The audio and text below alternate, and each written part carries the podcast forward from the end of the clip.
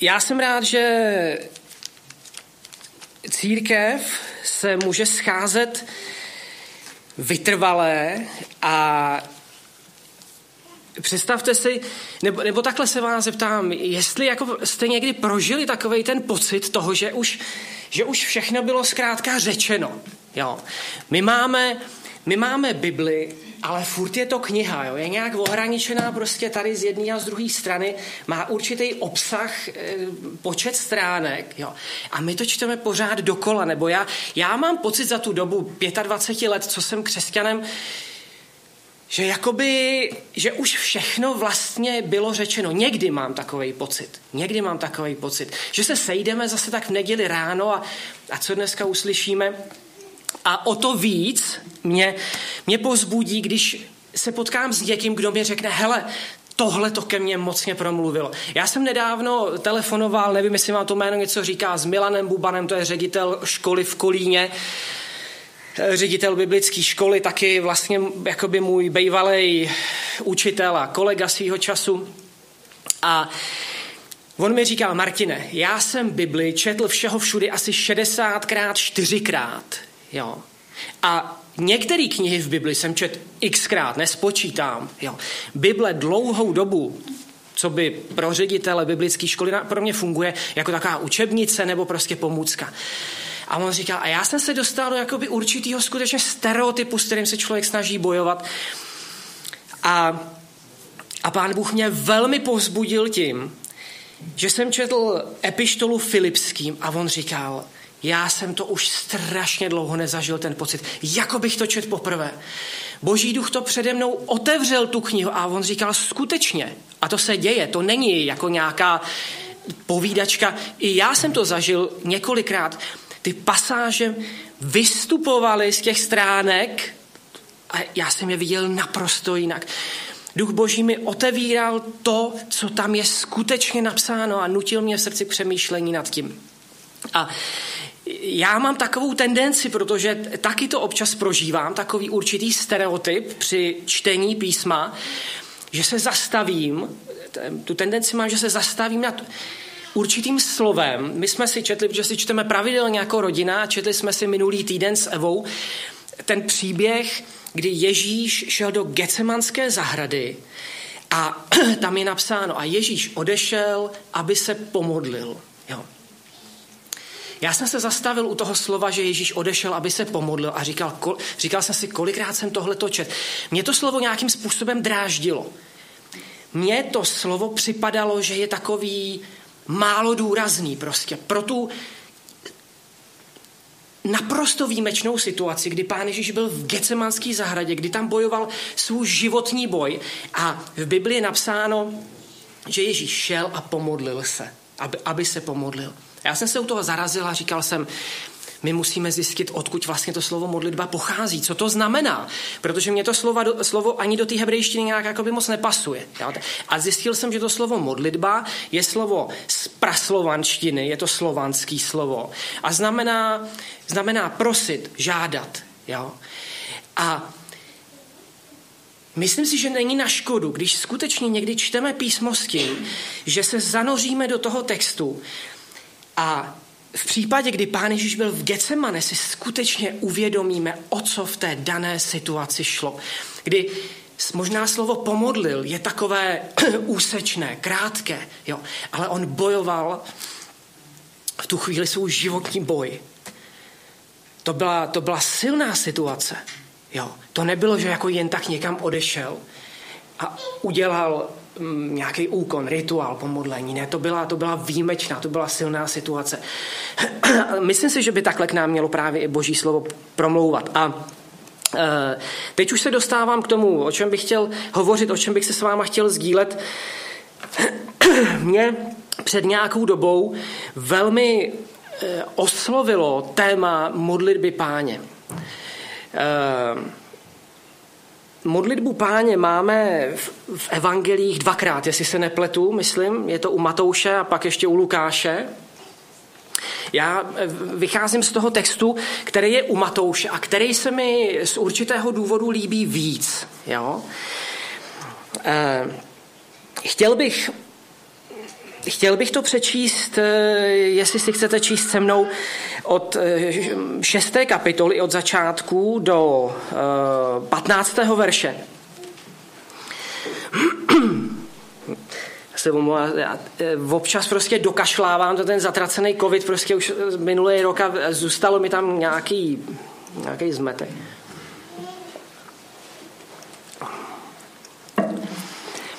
Varujte se konat skutky spravedlnosti před lidmi jim na, jim na odiv. Jinak nemáte odměnu u svého Otce, který je v nebesích. Když prokazuješ dobrodiní, nechtěj budit pozornost, jako to činí pokrytci v synagogách a na ulicích, aby došly slávy u lidí. Amen pravím vám, už mají svou odměnu. Když ty prokazuješ dobrodiní, ať neví tvá levice, co činí pravice. Aby tvé dobrodiní zůstalo skryto a tvůj otec, který vidí, co je skryto, ti odplatí. Když se modlíte, nebuďte jako pokrytci. Ti se s oblibou modlí v synagogách a na nárožích, aby, li, aby byli lidem na očích. Pravím vám, že už mají svou odměnu. Když ty se modlíš, vejdi do svého pokojíku, zavři za sebou dveře a modli se ke svému otci, který zůstává skryt. A tvůj otec, který vidí, co je skryto, ti odplatí. Při modlitbě potom nemluvte na prázdno, jako pohané. Oni si myslí, že budou vyslyšeni pro množství svých slov. Nebuďte jako oni, vždyť váš otec ví, co potřebujete dřív, než ho o to prosíte. Vy se modlete takto. Otče náš, který jsi v nebesích, buď posvěceno tvé jméno. Přijď tvé království. Staň se tvá vůle, jako je v nebi, tak i na zemi. Náš denní chléb nám dávej dnes a odpust nám naše viny, jako i my jsme odpustili těm, kdo se provinili proti nám. A nevydej nás pokušení, ale zbav nás od zlého.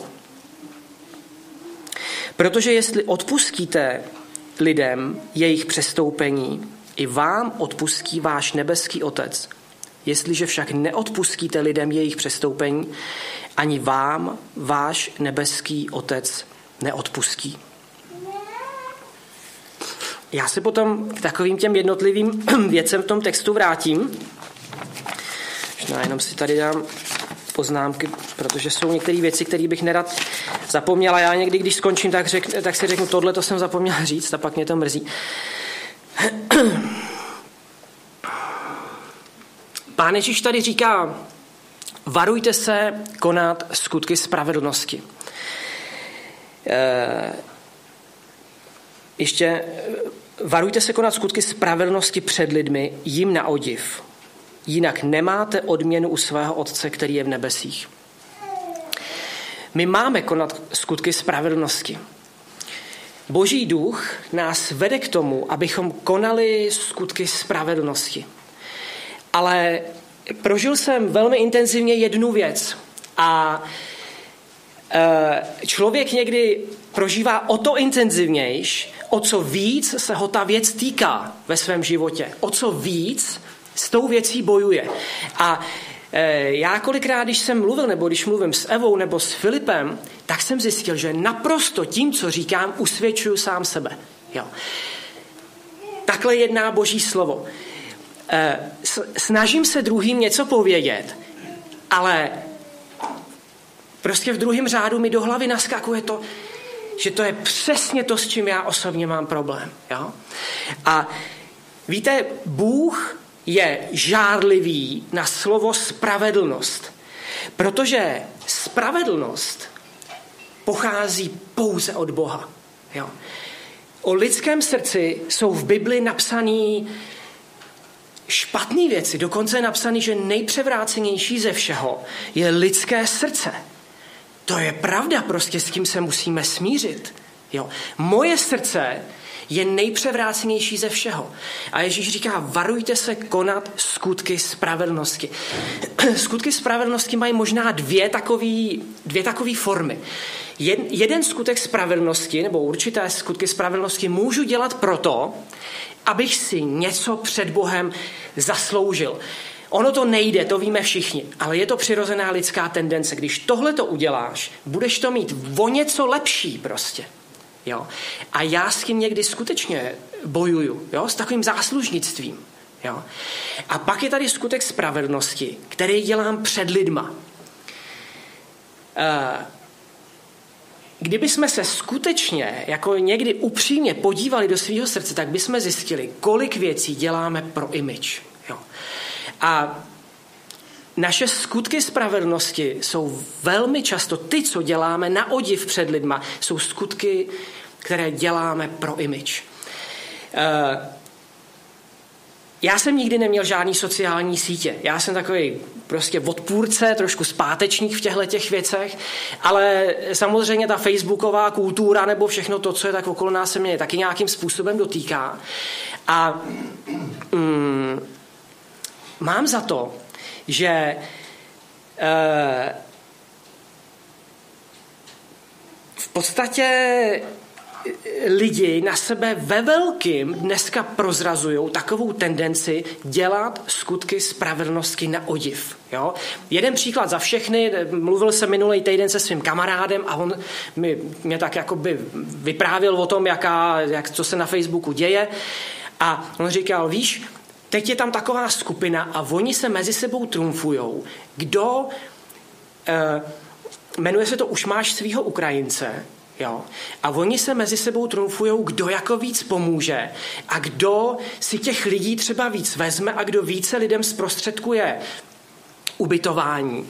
A Teďkon, eh, ono na jednu je to dobrý. Já samozřejmě prostě, já jsem rád, jak se naše republika chová v tomhle smyslu, bez, a tak to je široký téma, ale, ale jsou lidé, kteří něco vykonají a už, už, aby to dali prostě lidem na vědomí. Jo? Už, už, aby to vytroubili. Eh, Ježíš, když tady mluví o té o, té, o těch skutcích spravedlnosti, tak eh, mluví o Eh, o zákonnících. On žije, on, on, on vlastně eh, mluví k nábožensky uvažující společnosti jo? a ten skutek spravedlnosti skutečně byl takovým, takovým znamením lidské zbožnosti a a toho, že, že ten člověk má vůči Bohu dostatečný poměr. Ježíš mluví o farizejích, kteří si prodlužují třásně, mají ty zvonečky a zvoní před sebou a ukazují na to, jak jsou zbožní. Jo? A před tímhletím, před tímhletím jednáním skutečně pán Ježíš varuje. Eh, když prokazuješ dobrodění, nechtěj budit pozornost, jako to činí pokryci v synagogách a na ulicích, aby došly slávy u lidí. Už mají svou odměnu.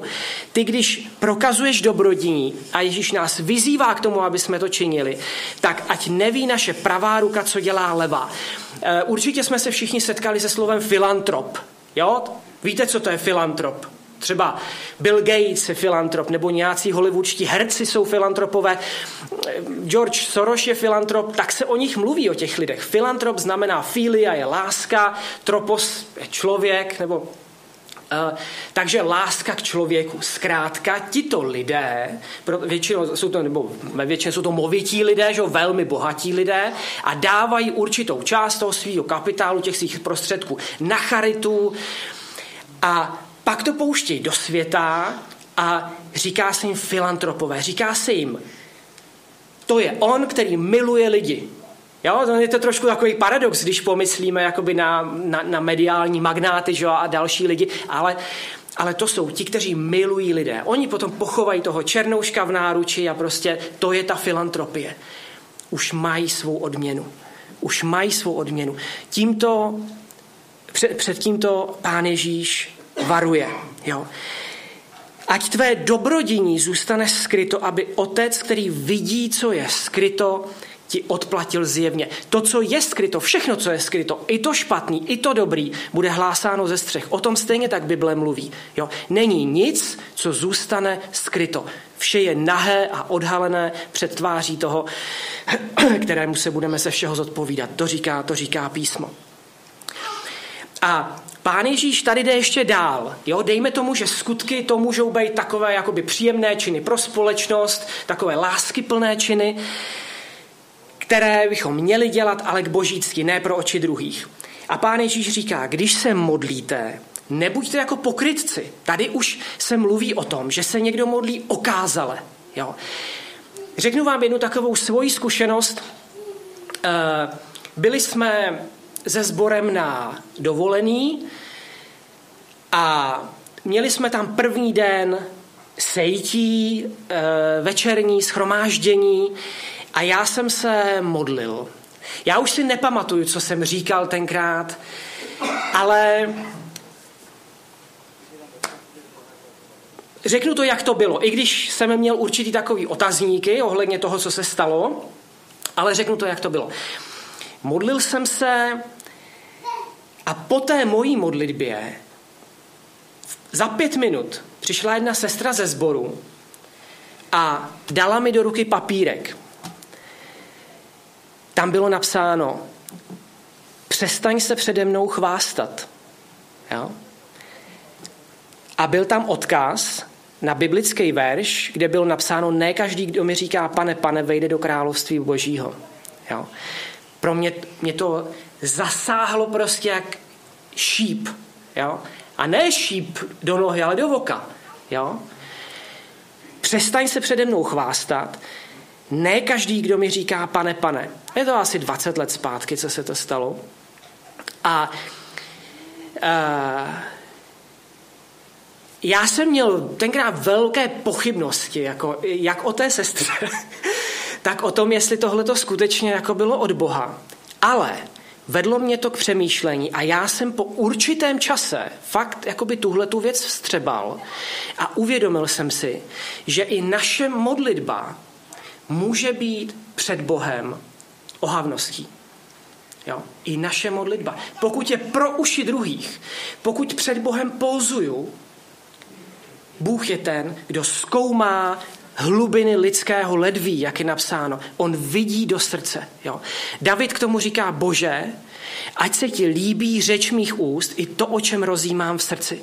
A já bych si přál, aby naše modlitby skutečně vycházely z upřímného srdce. Aby se naše modlitby nikdy nestaly formou nebo pózou. Jo. On člověk skutečně může dobře modlit. Jo.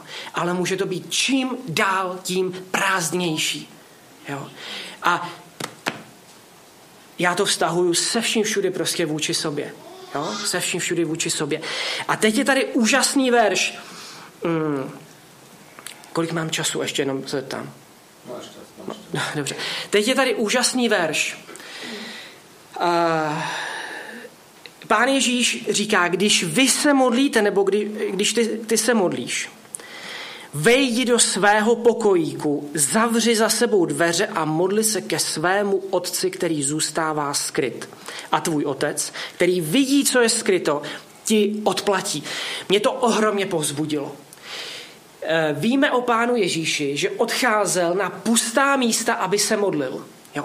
Modlitba je bratři a sestry, to je středobod. Jo je to ohromně důležitá věc a teď myslím osobní modlitbu. Teď myslím ten pokojík a myslím ty zavřené dveře. A zároveň je to první, co se Satan snaží vzít, vzít z našeho života, jo, osobní čas s Bohem. A mám pocit, že se mu to velmi, velmi, velmi daří. Jo? Pokud si uvědomíme, že náš osobní čas s pánem za zavřenými dveřmi je to nejdůležitější. Prakticky si myslím, že skutečně jde říct to nejdůležitější, co máme. Tak, tak je to první krok k tomu, aby jsme činili rozhodnutí nenechat si to vzít. Tohle to uvědomění je důležitý.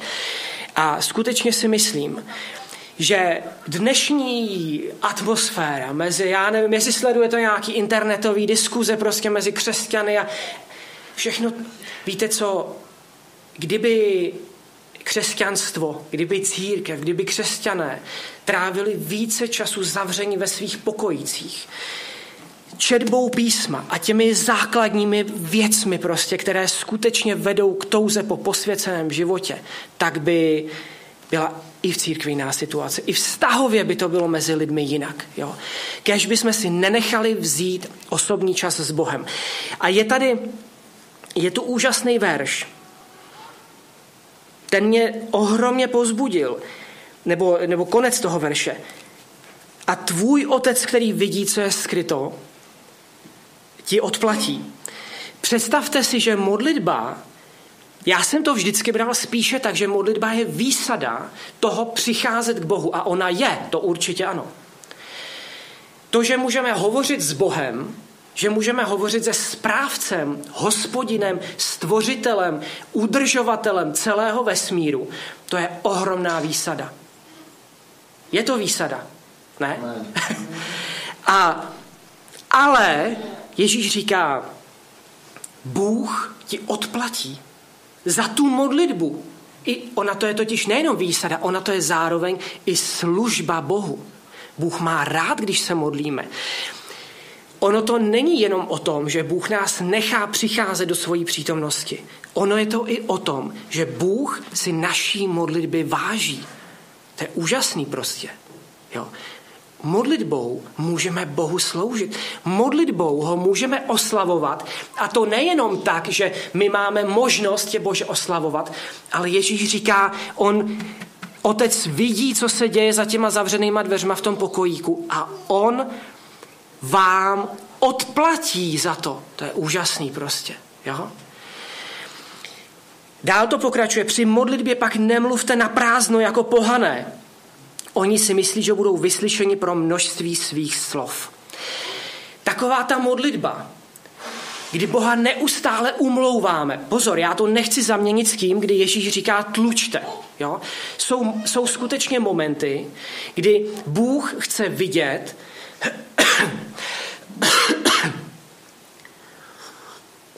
kdy Bůh chce vidět naše odhodlané a roztržené srdce a chce slyšet tlukot na tu bránu.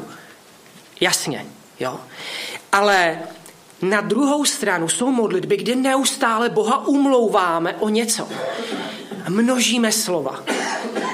E, pokud si uvědomíme, že Bůh je otec, který zná naše potřeby, že my jsme jeho děti, že on nás zná líp než my sami sebe, tak to David vyznává v žalmech, tak potom nemusíme při modlitbě neustále množit slova. Nemusíme se modlit tak, že budeme Bohu popisovat, co potřebujeme a jak to má udělat. A pak mu to řekneme jinými slovy ještě jednou, kdyby to nepochopil. Jo? To prostě není správný přístup vůči otci. Eh, když mě bylo asi 12, 13, 14 let, tak já jsem sbíral kameny a sbíral jsem z kameněliny a, a, a tak. A, a korály taky jsem sbíral, to se mi strašně líbilo, ty, tyhle ty útvary. A ve Zverimexu v Kutní hoře, když jsme ještě bydleli, tam prostě měli takový obrovský korál, jo, no má chcíplej takovou, takovou tu, tu, tu mořský korál, prostě všichni jste to viděli.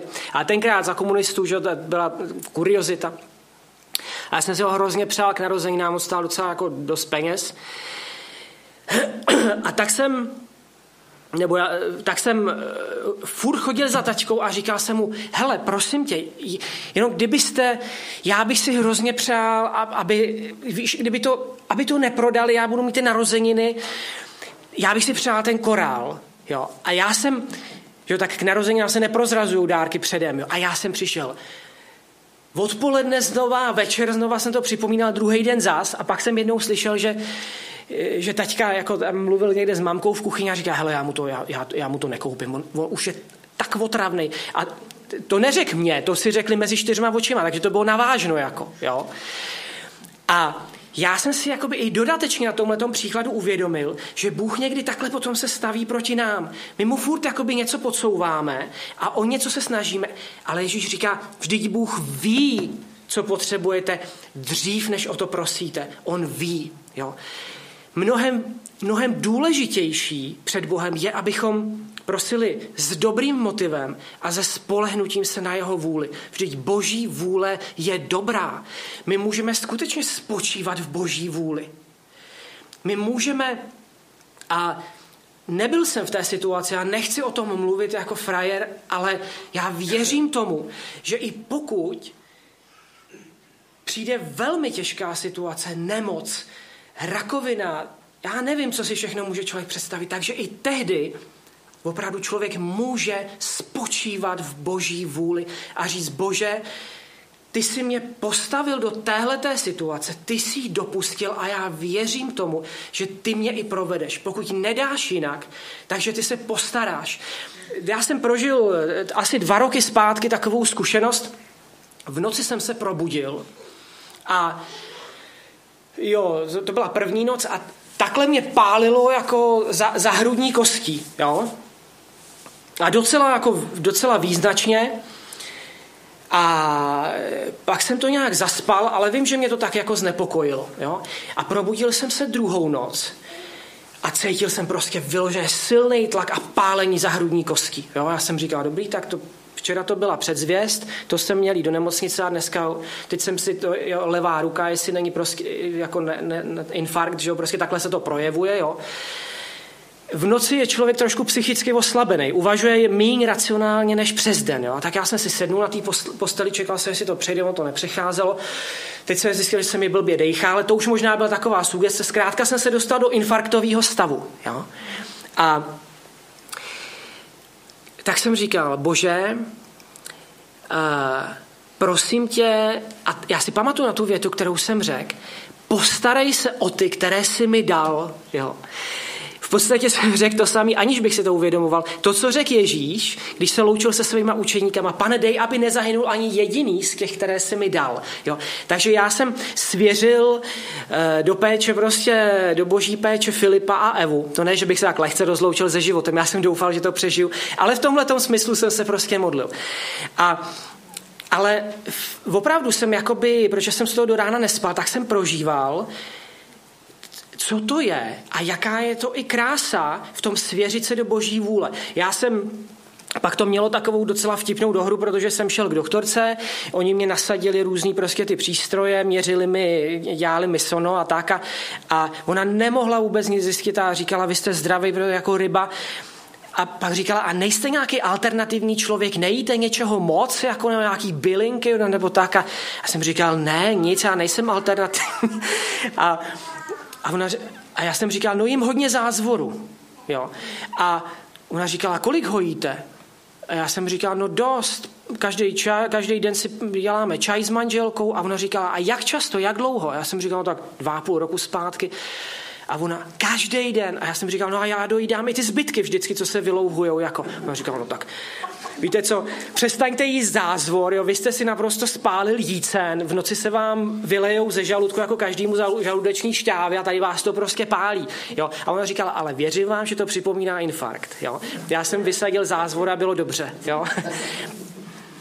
A, ale krásný bylo, že jsem skrze to si mohl uvědomit, jak je to spočívat v boží vůli.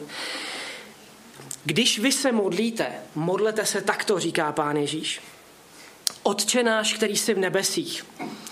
To není jen tak jako nějaký oslovení. Otče náš, Otče můj. On skrze to nás vyzývá, aby jsme si skutečně uvědomili, ke komu přicházíme. Jo? Proto, aby jsme nemuseli používat mnoho slov. Ty jsi náš otec. Otec. Jo?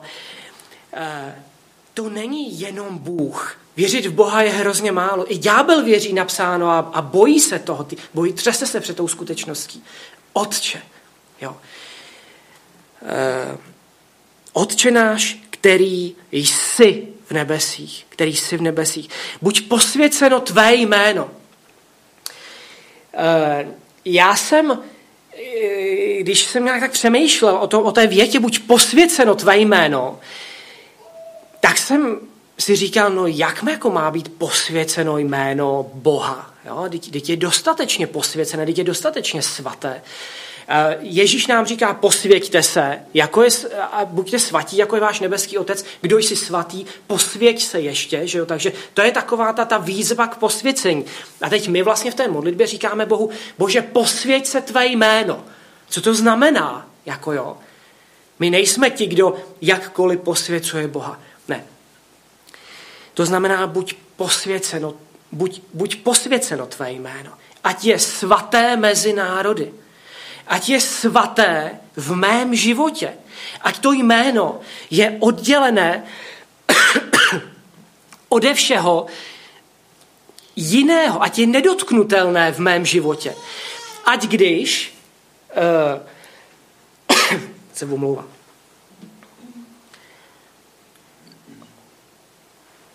Ať když někdo něco proti Bohu řekne, ať řekneme, ať dokážeme říct, nedotýkej se toho. Toho se nedotýkej. To je svatý. Ať lidi vidějí, že boží jméno v našich životech je posvěcené.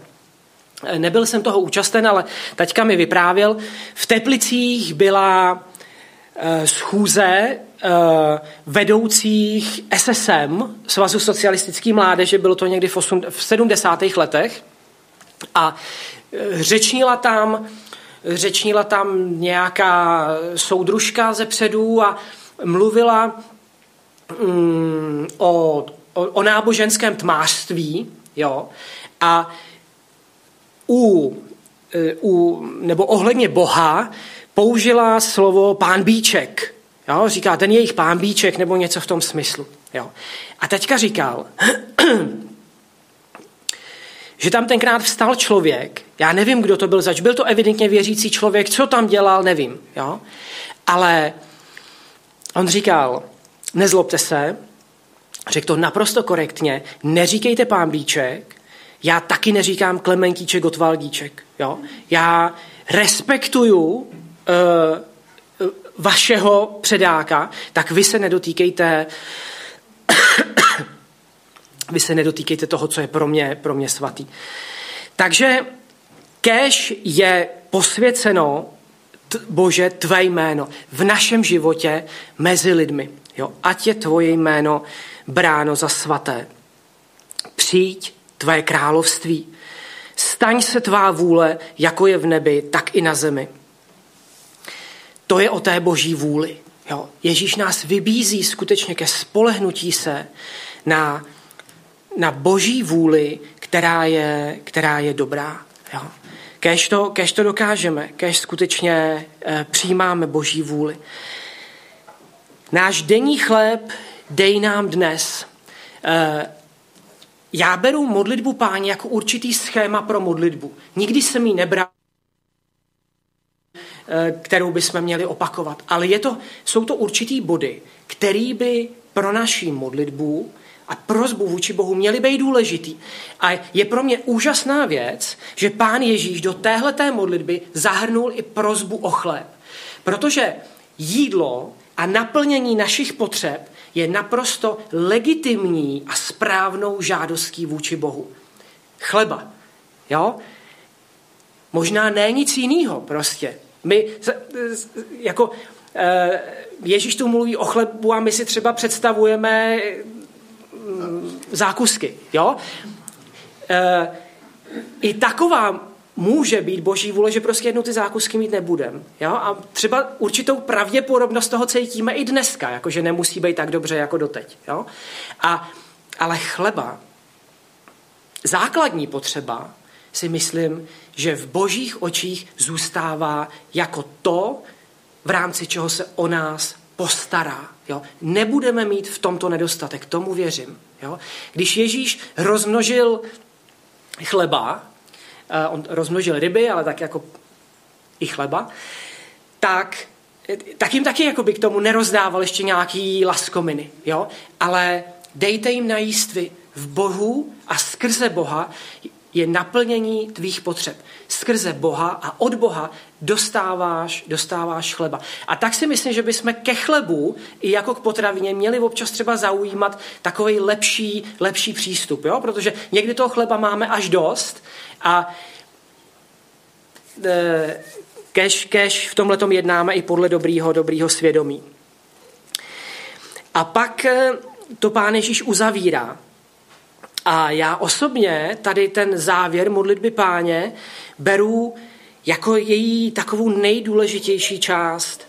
Odpust nám naše viny, jako i my jsme odpustili těm, kdo se provinili proti nám a nevydej nás v pokušení, ale vysvoboď nás od zlého. Neboť jestliže odpustíte lidem jejich přestoupení, i vám odpustí váš nebeský Otec. Jestliže neodpustíte lidem, ani váš Otec vám neodpustí vaše přestoupení. Mm, my k Bohu můžeme směle přicházet s tím, odpust nám naše viny. To je, to je ta největší a nejkrásnější skutečnost. Jo?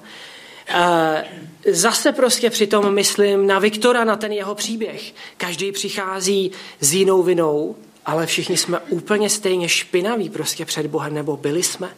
Jo? Odpuštění, to je ohromná věc. Bez odpuštění není život. Víte, jak to vypadá? Víte, jak to vypadá, co, co je důsledek neodpuštění? Důsledek neodpuštění je potopa prostě. To se stalo, to se stalo za Noého. Jo? Bůh se rozhodl to pokolení zničit. Jo? Bylo, země byla zlá, lidi byli spronevěřilí a zlí ve všem, co činili. Jo?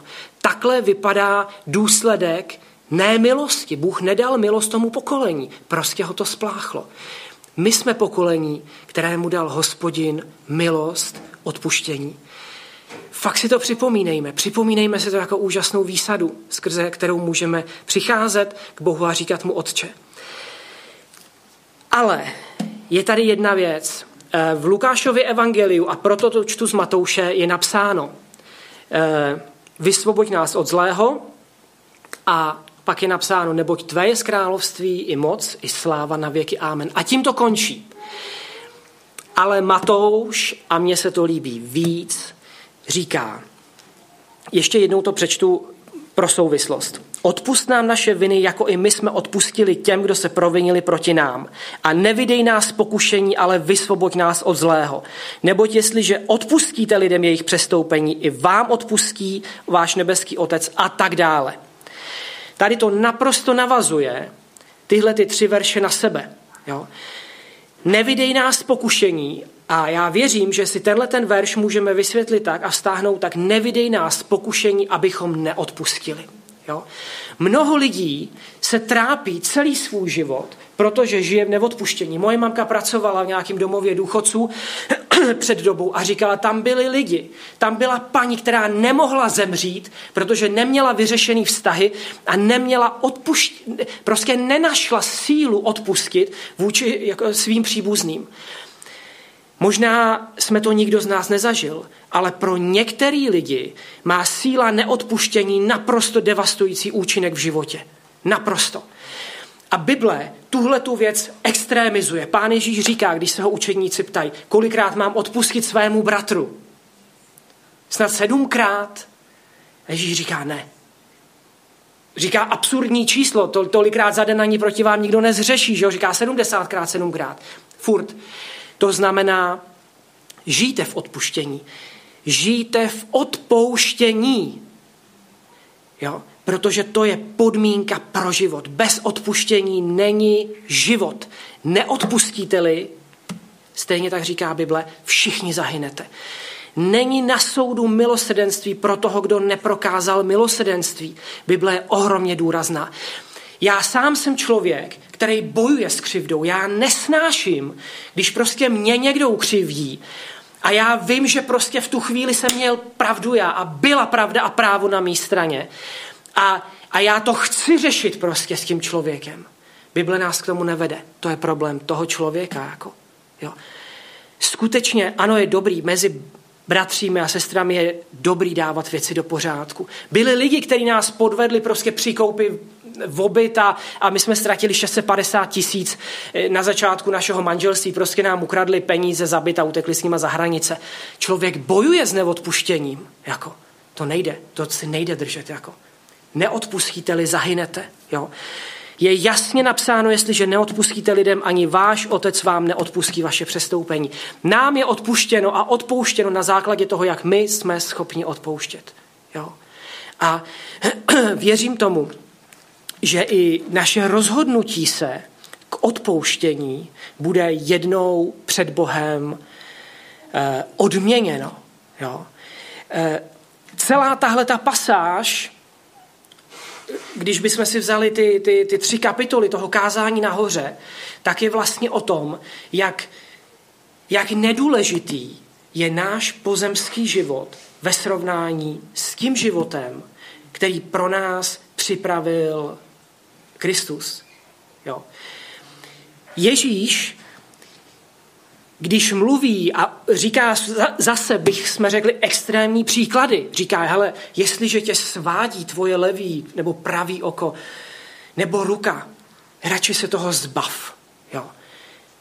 To ve srovnání s, vě- s věčností, to ve srovnání s tím, o co by se připravil, nemá hodnotu. A víte, jakou hodnotu pro nás má ruka? No obrovskou. Chráním si to jako oko v hlavě. Jo, nikdo nás nedavádí k tomu, abychom se likvidovali, ale je to skutečně velký důraz na to, abychom se nepřipravili o to, o, o čem Ježíš ví, jak to vypadá. On říká, já dřív než Abraham jsem byl, já jsem tam byl ve slávě u otce. A já tam zase odcházím, abych vám připravil místo. Jo? A zase se vrátím. Takže náš život je životem příchozích a životem poutníků. Jo. Já nejsem judaista, ale mně se velice líbí e, svátek stánků, který připomíná, jste jenom poutníci. Jo. Prostě lidi nějaký čas bydlejí ve stanech, proto aby si uvědomili, že tady zkrátka ty jejich kamenný baráky, že, že, že, to, že si to nevezmou sebou, že to není něco, co by je mělo přikovat přikovat eh, k tomuhle tomu světu. Jo. My jsme se včera bavili se standou, já jsem říkal, ano, člověk může být bohatý, jestli nám pán Bůh dopřeje luxus a my ho máme všichni, jako vidím, že jsme oblíknutí prostě dobře, všichni žijeme v luxusu. A, ale kež to není něco, co nás prostě váže tady s tou zemí.